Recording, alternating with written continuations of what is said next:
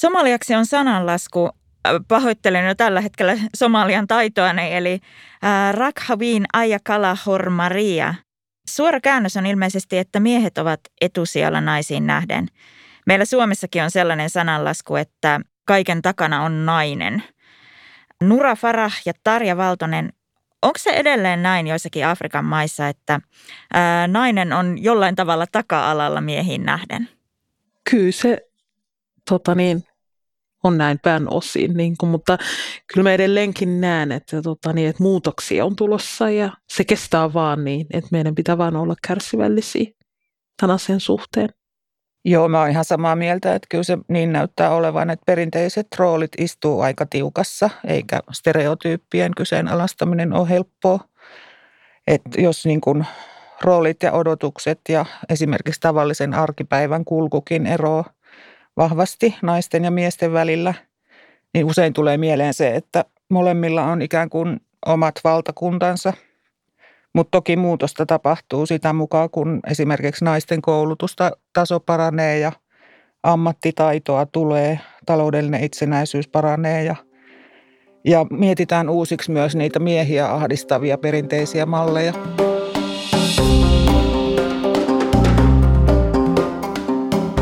Puhutaan tänään Afrikasta ja naisten oikeuksista sekä tasa-arvosta.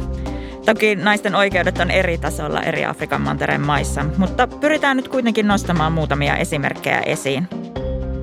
Tämä on Suomen ammattiliittojen solidaarisuuskeskus Saskin podcast työstä, taloudesta ja tasa-arvosta Afrikassa –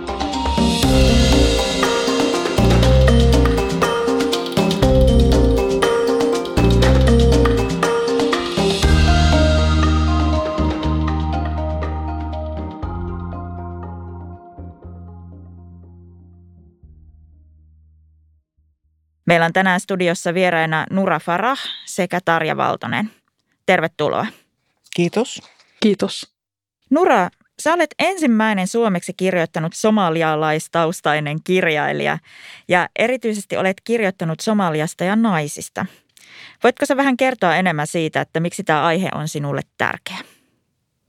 Varmaan sen takia, koska Somalia liitetään niin paljon stereotyyppioita ja sitten mä halusin itse ymmärtää mun omaa maan historiaa ja niin kuin kirjo, niin kuin historian kautta, kun näissä mun romaneissahan on niin kuin Somalian historia, ja ne historiaosuudet on tietenkin faktoja, mutta nämä tarinat itsessään ja ne henkilöt hän on fiktiivisiä, et, eli minun oma, omasta päästäni keksitty. Toki saattaa olla jotakin vaikutteita mun suvusta ja jotakin, joitakin henkilöitä, jotka muistuttaa niitä mun kirjan niin kuin päähenkilöitä.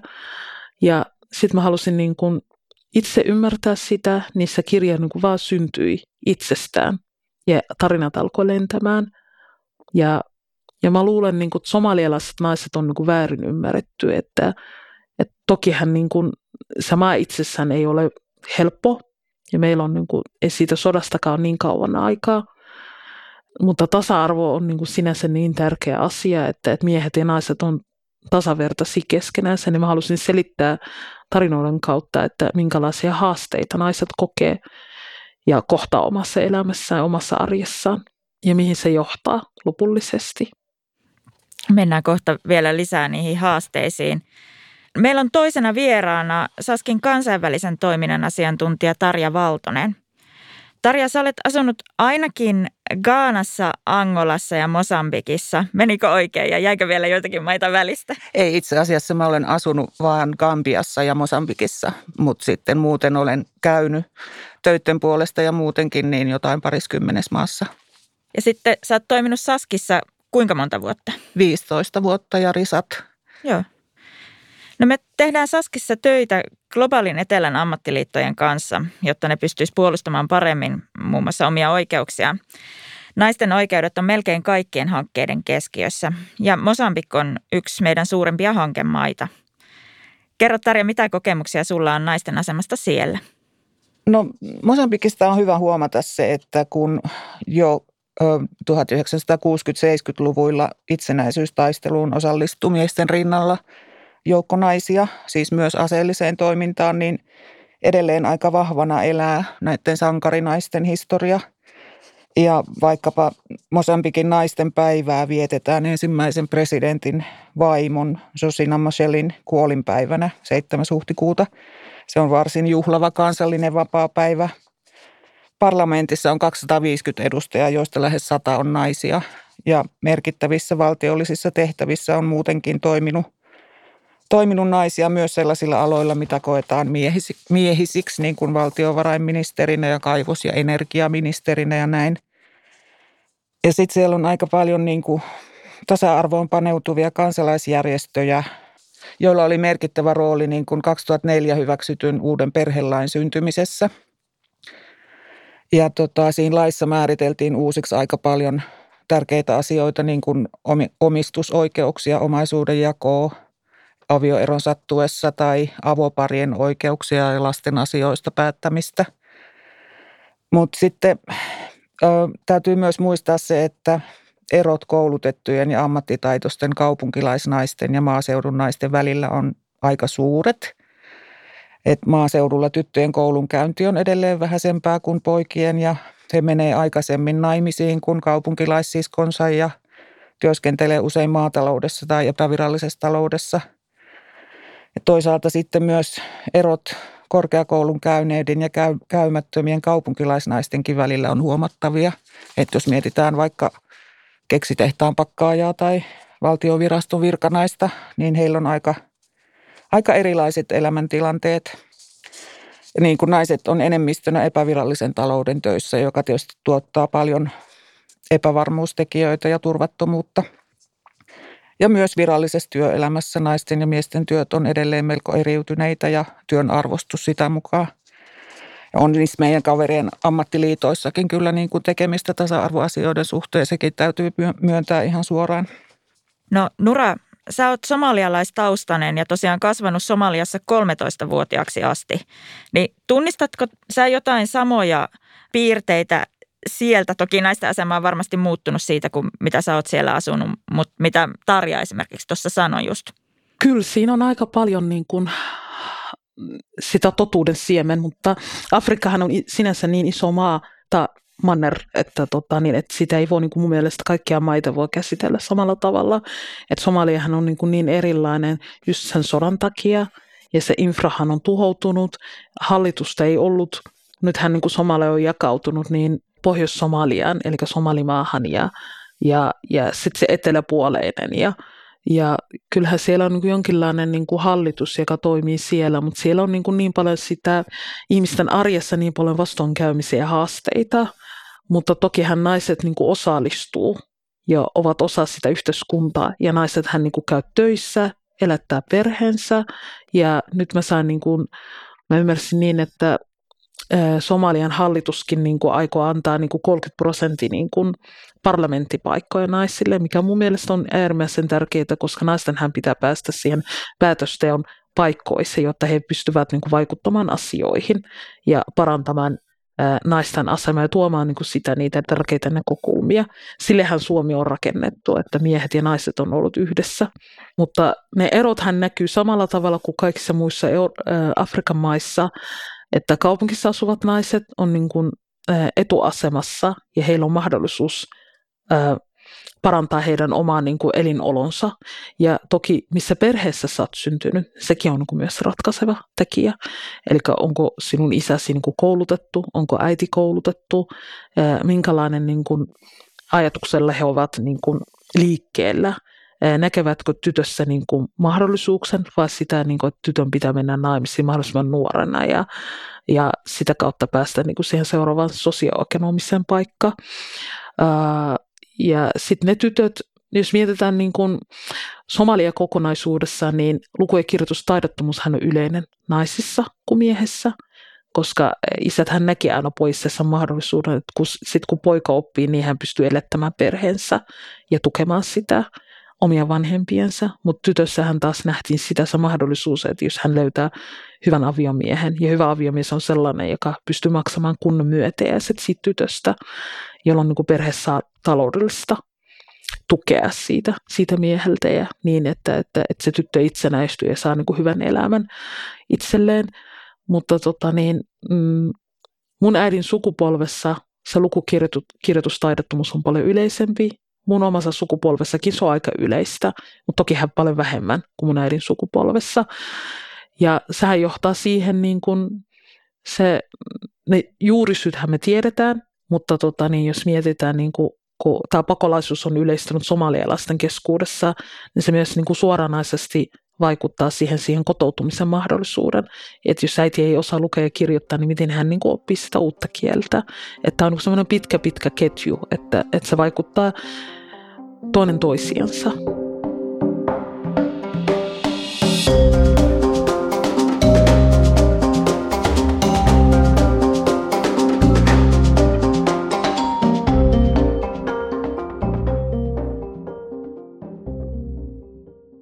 YK on kehitysohjelman UNDPn vuonna 2016 julkaistun raportin mukaan sukupuolten epätasa-arvo maksaa Saharan eteläpuoleiselle Afrikalle noin 84 miljardia euroa, joka vastasi siis 6 prosenttia alueen bruttokansantuotteesta. Raportin mukaan 61 prosenttia afrikkalaisista naisista käy palkkatyössä, mutta he kohtaa taloudellista syrjintää – Naiset työskentelevät usein epävirallisella sektorilla, niin kuin Tarja just tuossa mainitsit, minkä lisäksi heidän tekemänsä työ on usein alipalkattua sekä arvostettua. Naisilla on harvemmin miehiin verrattuna oma pankkitili ja raportin mukaan luotonsaannin todennäköisyys on naisilla pienempi kuin miehillä. Monessa maassa naiset eivät myöskään saa omistaa maata. Tarja, sä olet myös Saskin tasa-arvoasioiden asiantuntija. Onko joitakin muita tekijöitä, jotka on tasa-arvon toteutumisen tiellä kuin mitä mä tuossa jo aiemmin mainitsin? No aika usein törmätään siihen, että vaikka esimerkiksi työelämään tai sosiaaliturvaan liittyvät lait olisi sinänsä kohtuullisen hyvässä kunnossa, niin niiden noudattamisessa ja valvonnassa on runsaasti parantamisen varaa. Ja todennäköisesti sama koskee noita sun mainitsemia omistusoikeuteen ja taloudelliseen itsenäisyyteen liittyviä asioita – mutta tota, yksi todella painava tekijä naisten työmarkkina-aseman heikkouksissa on hoiva- ja hyvinvointipalvelujen puutteet tai suoranainen olemattomuus jo, joissain paikoissa. Että jos esimerkiksi ei ole olemassakaan sellaista päiväkotia, mihin tavallisella työssä käyvällä ihmisellä olisi varaa, niin kyllä se nainen sitten miestä useammin hoitaa ne lapset kotona eikä pääse palkkatöihin ollenkaan. Et keski- ja yläluokkaisilla voi olla mahdollisuus laittaa lapsensa yksityisiin lastentarhoihin, joten heillä on niin kuin siinä mielessä enemmän vapauksia. Tai sitten he palkkaa kotiinsa köyhemmän naisen kotitaloustyöntekijäksi ja, ja tämän kotitaloustyöntekijän lapset sitten saattaa olla oman onnensa nojassa, kun äiti hoitaa äveriäämpien lapsia ja kotia. Miten se on sitten niin, että nämä koti, kotityöt on jakautunut niin epätasaisesti? No siinä luultavasti eniten vaikuttaa asenteet ja perinteiset roolimallit, niin kuin joka paikassa muuallakin eri puolilla maailmaa. Että jos pojat ja tytöt opetetaan pienestä pitäen tekemään ihan eri asioita ja roolien rikkominen on yhteisönormien vastasta tai kiellettyä tai sen takia joutuu naurun alaseksi, niin asennemuutos kestää aikansa ja vaatii sellaisia esimerkki-ihmisiä, sekä naisia että miehiä, tyttöjä että poikia, jotka näyttää mallia, että toisinkin voi toimia – Nura, onko sulla jotakin kokemuksia tästä kotitöiden jakautumisesta? Joo, jos mietitään niin kuin Somalia, niin mä oon itsekin niin kuin kiinnittänyt siihen huomioon, että, että jos mietitään, niin kuin, että isoäiti on sairaana, että jos mietitään näitä maaseudun asioita, taas sitä aavikon elämää, niin yleensä tyttären tytär niin tuo hänen oma tyttälapsensa jotta hän niin kuin voisi hoitaa omaa isoäitinsä, joka asuu vähän kauempana. Ja tämä nuori tyttö, joka on niin kuin, ehkä voi olla mun lapsen ikäinen seitsemän, 6-10-vuotias, että hän pystyy niin kuin hoitamaan niitä eläimiä, eli paimentamaan niitä lampaita ja vuohia, plus hoitamaan sitä isoäitinsä ja tukemaan sitä häntä niin kuin siinä arjen askereissa. Ja sehän johtaa siihen, niin kuin, että tämä tyttölapsi todennäköisesti ei pääse kouluun. Ja hänestä tulee tuommoinen niin kuin, että kun hän hoitaa isoäitinsä, niin se isoäiti voi olla tosi iäkäs ja se lapsihan saa niin kuin kohtuuttomasti vastuuta ja hän ei saa sitä mahdollisuutta. Si- siinä mä niin kuin näen siinä kotitöiden jakautumisessa, niin että harvoinhan pistetään niin kuin poikalapsi hoitamaan näinkin vaikeita asioita. Ja harvoinhan pistetään poikalapsi vaikka aavikon asumaan. Että yleensä poikalapsi päätyy kaupunkiin, siitä kautta todennäköisesti kouluun. Ja sitä kautta niin kuin itsenäistymään taloudellisesti. Että se taloudellinen itsenäistyminenkin on myös aika tärkeä niin kuin näkökulma, koska rahahan tuo niin kuin sitä vapautta ja mahdollisuuksia ja myös valtaa. Ja sitähän ei ole sitä naisella kauheasti. Ja sitten jos syntyy paljon lapsia, niin todennäköisesti se äiti käy hakemassa vaikka niin kuin, äh, jonkun nuoren tytön, joka on hänen sukulainen, hoitamaan hänen oma, omia lapsiensa ja tukemaan häntä siinä arjen askareissa ja mies käy töissä. Että on se, niin kuin se selkeä kuvio, joka aina toistuu. Ja nämä nuoret tytöt, jotka joutuu tekemään näitä töitä, niin nehän ei yleensä pääse kouluun. Mm. Tässäkin on varmaan, meillä on just Saskissa kotiapulaishanke, että siellä varmaan on, on paljon, paljon just noita samoja, samoja niin kuin ongelmia, joiden kanssa kanssa Siitä ei makseta palkkaa tietenkään. Niin. niin, tai sitten maksetaan hyvin pieniä palkkioita. Joo, nimenomaan näin on. Ja, ja tota, se on erittäin vaikea se kotitaloustyöntekijöiden asema siinäkin mielessä just, että heidän omat perheensä sitten on aika turvattomassa asemassa sillä aikaa, kun äiti on töissä jossain, jossain toisessa perheessä. No voisiko naisten asemaan vaikuttaa esimerkiksi sitten lainsäädännöllä? Mitä te olette mieltä? Kyllä mun mielestä niin kun lainsäädäntö on kaiken A ja O ja lähtökohta, mutta ongelmanahan siinä monesti on se, että jos niin kun asioista vastaavat viranomaiset tai yritykset tai muut ei, ei, ei välttämättä edes tunne niitä lakeja kovinkaan hyvin, niin ei ne si, sitten niitä osaa noudattaakaan, vaikka haluiskin. Ja sitten tavallisilla kansalaisilla tietoa lakien sisällöistä saattaa olla vielä vähemmän. Eiköhän se pykälien ymmärtäminen ja soveltaminen mikään helppo homma on missään. Että ei meillä Suomessakaan, vaikka täällä niin kuin ihmiset on aika hyvin kouluja käyneitä ja tietoa kyllä on saatavilla, mutta kuka niistä jotain ymmärtää, niin se on aivan toinen asia. Sitten tulee vastaan myös niin kuin lakien toteuttamisen valvonta ja siihen puuhaan tarvittavat viranomaiset, joita on yleensä aivan liian vähän ja niin pienillä palkoilla, että ei voi sulkea pois korruptionkaan mahdollisuutta.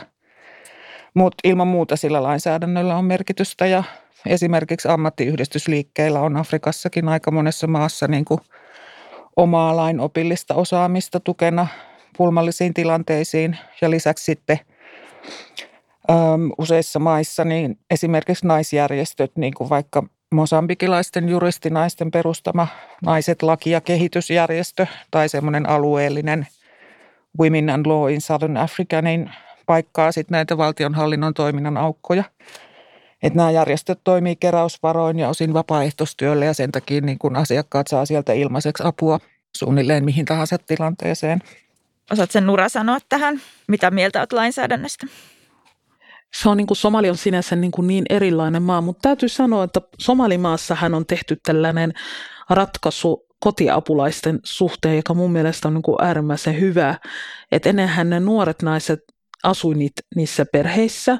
Nyt on tehty niin, että ne ei enää asukaan, vaan maksataan tunti liksa, mikä on mun mielestä niin kuin äärimmäisen hyvä asia. Että ne tulee sen tietyn X määrä tunti tekemään ja ne saa siitä palkkaa.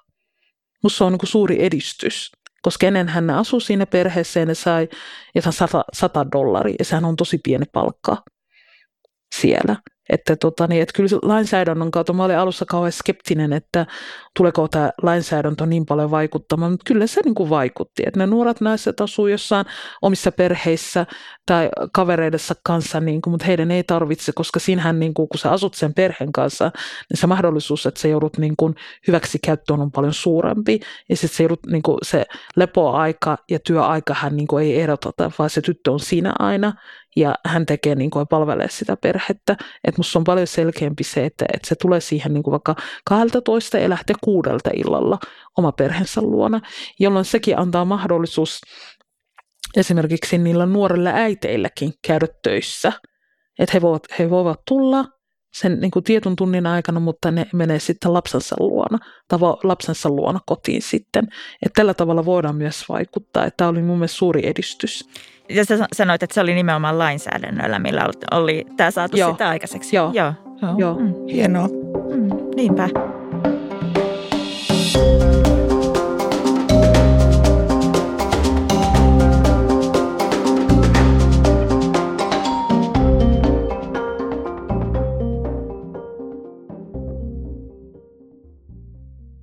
Puhutaan sitten vähän sukupuolittuneesta väkivallasta. Ammattiliitot ja maailman työtä tekevät naiset on kamppailleet vuosien ajan sukupuolittunutta häirintää ja väkivaltaa vastaan. Meillä Saskissa on myös juuri alkanut hanke Senegalissa, Ugandassa ja Etelä-Afrikassa, jossa pyritään suojelemaan naisia paremmin sukupuolittunutta väkivaltaa ja häirintää vastaan. Mitkä nämä asenteet tämmöisen sukupuolittuneen väkivallan taustalla on? No Suomessahan tämän asian ei oikeastaan pitäisi olla erityisen vieras, koska meillä täällä kotona tilanne on ikävä kyllä EUn toiseksi pahin. Mutta ehkä siitä keskustellaan ja ennen kaikkea sille tehdään toistaiseksi vielä liian vähän. Mutta taas tässä tullaan siihen samaan asiaan, että missä maailmankolkassa vain, niin kyse on niistä jähmeistä roolimalleista, joita pojille ja tytöille ja naisille ja miehille iskostetaan. Että jos miehen malli on niin niin sanottu perheen pään ja toimeentulon hankkia malli, mutta jos sitä roolia ei kykene sitten täyttämään vaikka työttömyyden takia, niin kyllähän se miestäkin ahdistaa se roolin pakkopaita. Tai jos ei, ei mukamassa ole mies eikä mikään, joka menee suoraan töistä kotiin tai ei lyö vaimoaan tai pidä useampia naisystäviä. Tai jos naisen malli on totella ja taipuu, niin ei se lähde niitä oikeuksiaan vaatimaan helpostikaan. Mutta väkivallan puolusteleminen ja sen niin kuin poisselittäminen niiden miesparkojen ahdistuksella niin ei kuitenkaan ole mun mielestä oikeutettua, vaan niin kuin vastuu toisen ihmisen alistamisesta on aina sillä tekijällä. Ja sen takia onkin niin kuin tosi hyvä huomata, että eri puolilla maailmaa niin tehdään entistä enemmän työtä sen eteen, että miehet oppis pois näistä väkivaltaisista mukamiehekkäistä toimintamalleista ja siirtyisi niin kuin enemmän kohti positiivisempaa maskuliinisuutta. Niin sä kerroit jostain ukandalaisesta poliisista ainakin mulle aikaisemmin, että, että oli ollut tämmöinen kampanja. Joo, siis Ukandassa hiljattain tehdyn selvityksen mukaan 60 prosenttia miehistä piti vaimon pieksemistä keinona pitää parisuhde koossa. Ja saman verran naisista oli eläissään kokenut väkivaltaa. Mutta siellä toimii tota, tämä ukandalainen poliisi, jonka mä tapasin eräs koulutuksessa, niin tota, hän on ollut perustamassa tämmöistä foorumia ja kampanjaorganisaatioa. Niin kuin, ö, hänen historiansa on sellainen, että hän toimii nykyään Ugandan poliisivoimien lasten ja perheiden suojeluyksikössä. Sillä oli sellaisia omia traumaattisia kokemuksia siitä, kun isä harjoitti väkivaltaa äitiä kohtaan, eikä hän kyennyt äitiään puolustaa. Ja se oli tärkeä kimmoke sille tasa-arvotyölle. Et sen lisäksi, että he niin kuin tekee tällaisia symbolisia mielenosoituksia ja ja tota, esimerkiksi miespuoliset poliisit kantaa vauvoja selässään ja vesiruukkuja päänsä päällä ja haluaa näyttää sen, että miltä tuntuu niin kuin olla naisen kengissä edes kilometrin verran. Niin lisäksi heillä on tällainen miesten vertaistukiryhmä, missä miehet kokoontuu ikään kuin semmoiselle perinteiselle iltanuotiolle keskustelemaan siitä, että mistä se väkivaltainen käyttäytyminen tulee ja niin kuin pohtii keinoja muuttaa sitä – ja yrittää niin kuin rakentaa väkivallatonta miehisyyttä. Eli mä oon niin kuin sitä mieltä, että se on tosi tärkeää, kun, että niin kuin samalla kun tuetaan niin kuin naisten voimaantumista ja itsenäisempää elämää ja taloudellista riippumattomuutta, niin ja sitä kautta niin kuin mahdollisuutta myös tarvittaessa irtautua huonosta suhteesta, niin on niin kuin tärkeää kannustaa miesten omaa väkivallan vastaista toimintaa. Joo, se vaatii semmoista asennekasvatusta kokonaan siitä koko, koko kulttuurissa, niin se on niin semmoinen pitkän, pitkän tie, mutta mä uskon, että mitä enemmän naiset saavat niin kuin mahdollisuutta käydä töissä, työelämässä ja sitten saavat sitä taloudellista riippumattomuutta, eli taloudellista itsenäistymistä kokonaan, niin sen kautta voidaan myös mun mielestä vaikuttaa siihen väkivallaan. Mutta suurin haaste, mitä mä näen Afrikassa, on se, että, että, tota, niin, että ei ole mahdollisuus naiselle käyttää ehkäisyä, jolloin syntyy paljon lapsia ja sitten se nainen on niin kuin ikään kuin riippuvainen siitä miehestä. Ja meillä on Somaliassa sellainen tilanne, että, että jos tulee vaikka niin kuin avioero, niin nainenhän joutuu käytännössä luopumaan lapsistaan. Tai sitten tapahtuu niin, että hän ottaa nämä lapset ja mm, koska tota, niin har, harvoin niin käynyt, että se mies, niin kun, joka on niin kun, jos tulee ero niin, että hän elättää sitä naista, tai ei elätä naista, vaan niitä lapsia, että harvoin niin käy, niin hän joutu, joko hän joutuu luopumaan niistä lapsesta, tai sitten hän pitää niistä lapsesta kiinni ja käy töissä, ja, joka on niin kuin hyvin haastavassa tilanteessa. Ja ne lapset voi jäädä niin kuin ikään kuin heitteille. Että eihän sekään niin kuin ratkaisu. Et mun mielestä paljon parempi ratkaisu olisi sille, että tehtäisiin niin kuin, ää, se voisi olla niin kuin valtion kautta niin kuin, ää, järjestelmällistä perhesuunnittelua että tulisi yksi tai kaksi lasta, tai, tai, kolme, että niin paljon kuin nainen pystyy itse sen elättämään. Ja sitten sitä kautta niin kuin nainen myös, niin kuin, vähän samanlainen tilanne kuin Suomessa meillä on niin kuin päiväkoteja tolle, niin kuin, mutta se, se on mahdollista toki Somaliassa vielä, mutta nainen kävisi töissä, ja sitten ne työt, mitä naiset tekee, niin nehän on hyvin erilaisia, että se pääoma ja se valta ja se raha on niin kuin niille miehille enemmän, ja naisellahan ei kerru kauheasti pääoma, jolloin niin kuin, jos mies on niin hyvinkin varakas ja jos on niin väkivaltaista käyttäytymistä, niin se nainen hän ei uskalla lähteä, koska se mahdollisuus ja se todennäköisyys, että hän menettää lapsensa on niin suuri, että hän, hän ei uskalla siitä lähteä siitä avio, avioliitosta, koska jos hän lähtee, niin hän joutuu jättämään nämä lapset todennäköisesti, kun se mies on niin varakas, se pystyy elättämään niitä lapsia. Tämä on niin hyvin niin kuin yleinen, yleinen tapaus Somaliassa. Joo, Tuossa tota, äsken puhuttiin tuosta lainsäädännöstä ja liittyen tähän työelämässä tapahtuvaan häirintään ja väkivaltaan, niin sitä vastaan on toimittu jo vuosikausia, mutta se työ sai huomattavasti potkua 2019, kun ilon yleissopimus häirinnän ja väkivallan kitkemiseksi työelämästä vihdoin aikamoisen väännön jälkeen tuli hyväksyttyä – Tämä C190-sopimus on tähän mennessä ratifioitu ja siirtymässä kansalliseen lainsäädäntöön vasta kuudessa maailmanmaassa, joista yksi on Afrikassa, se on Namibia ensimmäisenä. Mutta toi, mitä sä mainitsit Lotta, niin toi Senegal, Uganda, Etelä-Afrikka-hankke tukemme, niin tota, se nimenomaan liittyy tähän asiaan, että se ratifioitaisiin useammissa maissa ja, ja saatettaisiin kansalliseen lainsäädäntöön. Ja se koskee niin kuin työelämässä tapahtuvaa väkivaltaa, mutta myös niin kuin tukea niille ihmisille, jotka on kotonaan kokenut väkivaltaa ja sen tähden on väliaikaisesti työkyvyttömiä. Et siihen, siihen sisältyy sitten niin kuin myös tämä puoli, mutta ikävä kyllä työelämässäkin häirintä ja väkivalta on, kuten tunnettua, niin varsin yleistä ja se on tosi merkittävää, että se on nyt noussut vahvemmin tapetille.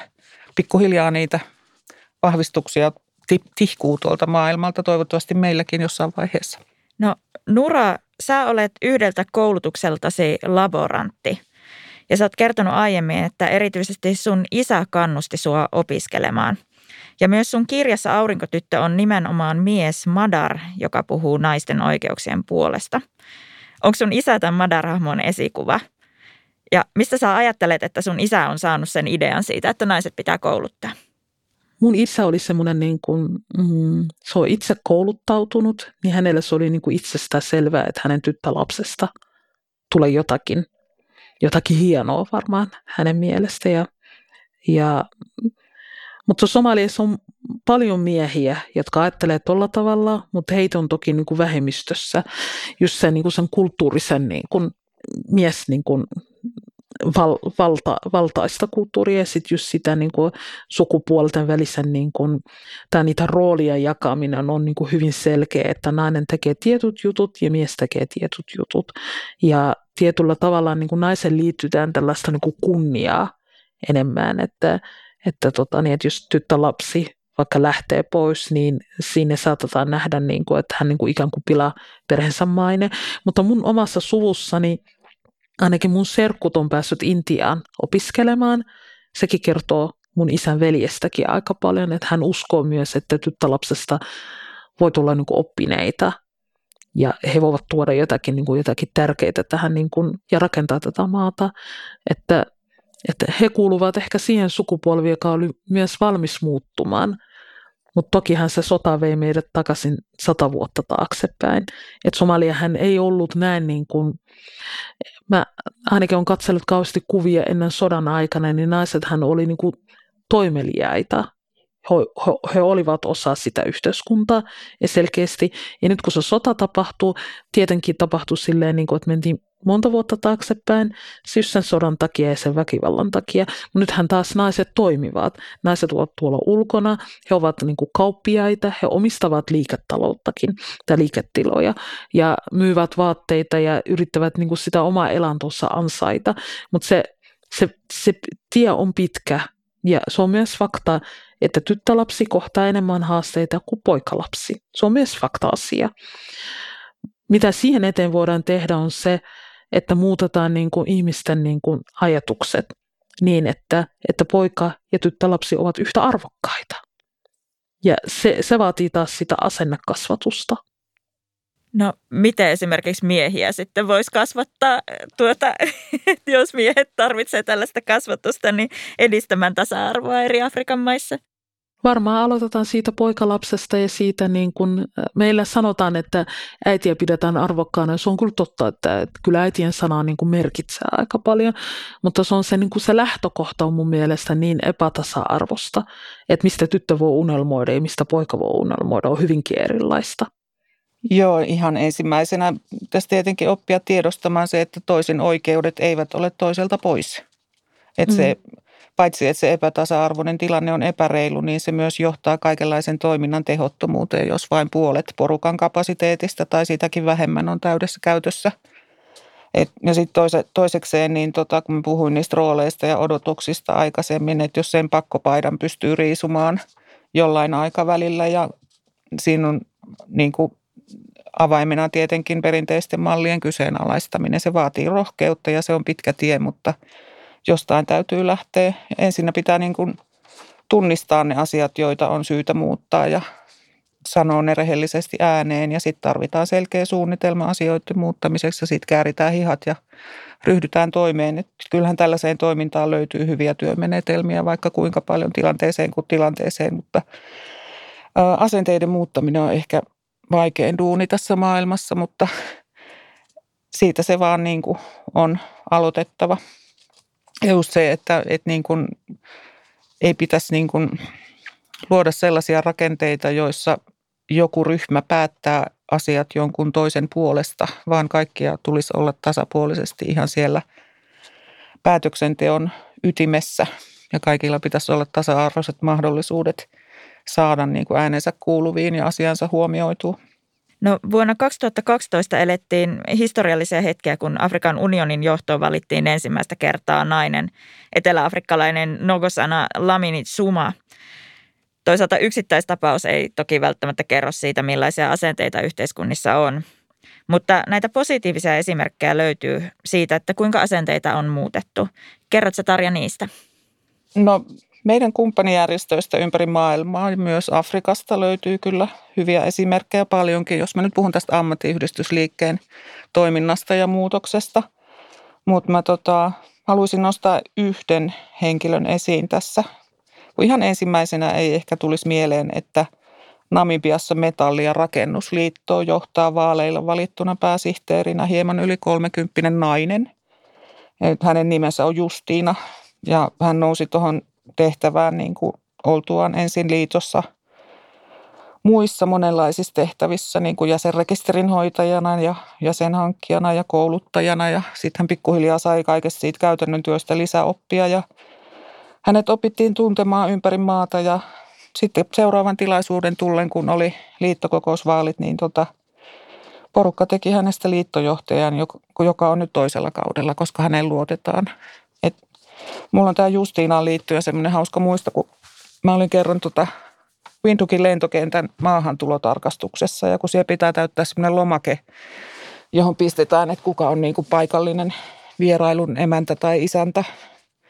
Mä laitoin siihen Justiinan nimeä ja puhelinnumero ja se nuori naispuolinen passin tarkastaja katteli silmät pyöreän, että tunneksä oikeasti tämän kuuluisan ja se oli aivan liikuttunut siitä, kun mä sanoin, että joo, että hän on mun hyvä ystäväni ja työkaverini. Että niin kuin tällaisia mm. roolimalleja me tarvitaan lisää ja paljon. Ja sitä mekin pyritään tukemaan, että niin kuin meidän oma ammattiyhdistysliikkeemme joka puolella niin kuin tasa-arvoistus ja tulisi mahdolliseksi kaikille saada äänensä kuuluviin. No mitä me voitaisiin tehdä, että me saataisiin lisää roolimalleja? Varmaan niin kuin just mitä tässä äsken niin kuin sanottiin, niin tarvitaan lisää, lisää naisia. Mutta jos Somaliassa mietitään, niin mä oon huomannut, että presidenttien tai ministerien puolisotkin saavat sellaista niin kuin jalansijaa ja he, he myös niin kuin, tuovat naisten näkökulmaa. Sekin on mun mielestä niin kuin, tärkeää niin kuin, oivaltaa sitä, että, että päättäjienkin vaimotkin voivat olla tässä niin kuin, roolissa mukana edistämässä naisten tai tyttöjen niin kuin, asioita kohti niin kuin tasa-arvoisempaa niin kuin yhteiskuntaa. Mutta se asennekasvatus on niin kuin se kaikista tärkein. Ja sitten sen kautta niin kuin voidaan niin kuin parantaa monen nuoren naisen, nuoren tytönkin elämä. Että jos naiset vaan saisivat sen mahdollisuuden opiskella ja sitten niin kuin, jos perheen perustaminenkin niin kuin tehtäisiin niin kuin yhä niin kuin myöhäisempää ikään. Että jos mietitään, että, että semmoinen 17-vuotias nuori nainen menee naimisiin, niin se todennäköisyys, että hänellä on niin 10 tai 12 lasta 40 on niin suuri. Just sen takia, koska ei ole ehkäisy. Että jos myöhästetään niin kuin se ikä, jolloin mennään naimisiin, niin sillekin pystytään niin kuin aika paljon vaikuttamaan Afrikassa, koska se väestön kasvukin on niin kuin suurin on, suuri ongelma. Että, että jos mietitään, että naisella on niin kuin vaikka 5-6 lasta, niin se mahdollisuus, että hän siirtyisi työelämään, eh, se on niin kuin aika mahdotonta.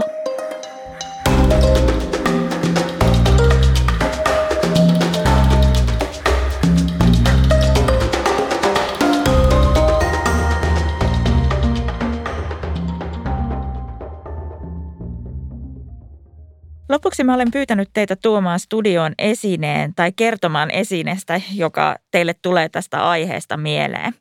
Kerrottako mulle, mikä tämä esine on ja miksi se on teillä juuri nyt mielessä? Vaikka Tarja ensin. Joo, tota, mulla on kotona huolellisesti turvalliseen paikkaan laitettuna hyllyn päälle semmoinen kapeakaulainen kahvallinen saviruukku, jonka kylkeen on niin kuin kaiverrettu semmoisia taidokkaita kuvioita – Mä oon saanut sen lahjaksi erään mosambikilaisen ystäväni äidiltä, joka oli kotoisin sieltä ihan pohjoisesta Capodelcadon maakunnan Makonde kansan alueelta. Ja jostain syystä hän päätti lahjoittaa mulle sen ruukun, kun oli jonkin aikaa poikansa luona siellä pääkaupungissa käymässä. Me ei oikeastaan pystytty juttelemaan hänen kanssaan ilman tulkkausta, koska mä en nyt valitettavasti osaa Makondea eikä hän ollut ikinä käynyt koulua, niin hän ei osannut portugalia, siis maansa virallista kieltä kuin muutama sanan. Mutta jollain koostilla me kuitenkin tultiin toimeen ja meillä oli oikein hauskaa, varsinkin keittiöhommissa, missä hän opetti mulle aika monta asiaa. Ja että häntä nauratti, että mä en aikuisena naisena osannut tappaa ja kyniä kanaa. Enkä mä osaa sitä vieläkään. se, se sydämellisyys oli tosi tarttuvaa silleen ja mä oon tosi iloinen, että mä sain ehjänä sen ruukun Suomeen asti. Mm. Mites Nura? Varmaan näitä somalialaisia tota, puuvilla mekkoja, niin, jotka on niin kuin värikkäitä, niin mulla on muutama tuossa kaapissa, niin niitä mä rakastan pitää täällä kotona, niin ne on niin vilpoissa ja sitten niiden kanssa pystyy liikkumaan, että niin tarvittaessa nostamaan ne tuonne niin kuin lantiollekin, niin kuin, jos haluaa tehdä vaikka semmoiset kotiaskereet. Joo, mä tykkään niistä mekoista myös. Joo, eri, eri joo, maista. No niin, ihana. Joo. Mm. Miksi, kotoiseksi olo. Jos, miksi sulle tulee niin kuin naisten oikeuksista ne mekot mieleen? Tai osaatko sanoa vielä tarkemmin? No niiden kanssa, niin kuin, kun meillä Somaliassa naiset hän ei saa pitää housut, niin, mm. niin tämäkin on niin kuin nämä sukupuolten roolit. Niin jos sulla on niin kuin alushame ja sitten tämä mekko, niin sitten sä voit kääriä sen ja sitten sä voit työskennellä. Aha, niin, jolloin okay. se luo sulle niitä edellytykset, että voit osallistua työelämään. Totta, en tullut ajatelleeksi. Mm. No mitä te suosittelisitte? Mitä elokuvia, kirjoja tai muuta materiaalia kannattaa kuunnella, lukea tai katsoa, jos haluaa tietää tästä aiheesta lisää? Varmaan Jimmy Mandana Kuusietitsin kirjat, niin äh, puolikas keltainen aurinko, niin on semmoinen vaikuttava kirja, koska se kertoo Biafran sodasta ja sitten se kertoo myös siitä, niin kuin, että miten erilaisessa niin kuin, elämässä niin kuin Afrikassa eletään. Niin kuin, että mä muistan, niin kuin Jimmy tähän niin kuin, moitittiin. Tässä oli semmoinen yksi kritiikki, niin kuin, että nämä päähenkilöt siinä kirjassa muistuttavat liikaa eurooppalaisia, mutta mehän ollaan kaikki niin kuin vain ihmisiä. Et mun mielestä se kirja niin kuin nimenomaan rikkoo niitä ennakkoluuloja, niitä stereotyyppioita. Ja sitten kun se kertoo rakkaudesta ja se kertoo arjen niin kuin asioista, sellaisia hyvin tavallisista asioista, mitä kukin niin kuin ihminen voi kohdata omassa niin kuin elämässä, niin siinä on universaali teemoja, myös siinä on niin kuin naisnäkökulma. Joo, mä oon ihan samaa mieltä tuosta. Nura, mä oon lukenut nämä kaikki tämän kyseisen kirjailijan teokset ja tykännyt niistä tosi paljon, mutta mä tietenkin enstöikseni tässä suosittelisin lukemaan Nura Farahin teoksia. Et, no, tota, luin tässä ennen, ennen tänne, tänne ohjelmaan tuloa. Ja tota, mun mielestä se on hyvin sellaista elävää kerrontaa ja se tarina aukeaa hienosti myös mun kaltaiselle ihmiselle, joka ei oikeastaan tunne sitä seutua lainkaan. Et, et siinä on niin, kuin, niin inhimillisellä tavalla kerrottu niitä asioita – mutta toinen, toinen sitten, mitä mä suosittelisin, niin se on tosin jo vuodelta 1991 ja oletettavasti tilanne on Gaanassa muuttunut sen koomin aika, aika paljonkin, mutta se on gaanalaisen Ama Ata Aidoon kirja Changes, joka on suomennettu nimellä Muutoksia. Se, se kuvaa sitä, että miten niin kuin ammatissa työskentelevän naisen elämä on vahvasti muuttunut, mutta miehen elämään liittyvät oletukset ja odotukset ei juurikaan – että siinä tulee semmoinen jännä ristiriitaisuus tavallaan, että kuinka, kuinka monimutkaista ja hidasta se yhteiskunnan muuttuminen saattaa olla. Se on hieno tarina myös. Kiitoksia teille ja kiitoksia tosiaan myös kuuntelijoille. Tämä oli Afrikka edellä podcastin viimeinen jakso ja sarjan muut jaksot ovat jo löydettävissä kaikista yleisimmistä podcast-palveluista. Kiitos. Kiitos. Joo, kiitos. Mm-hmm.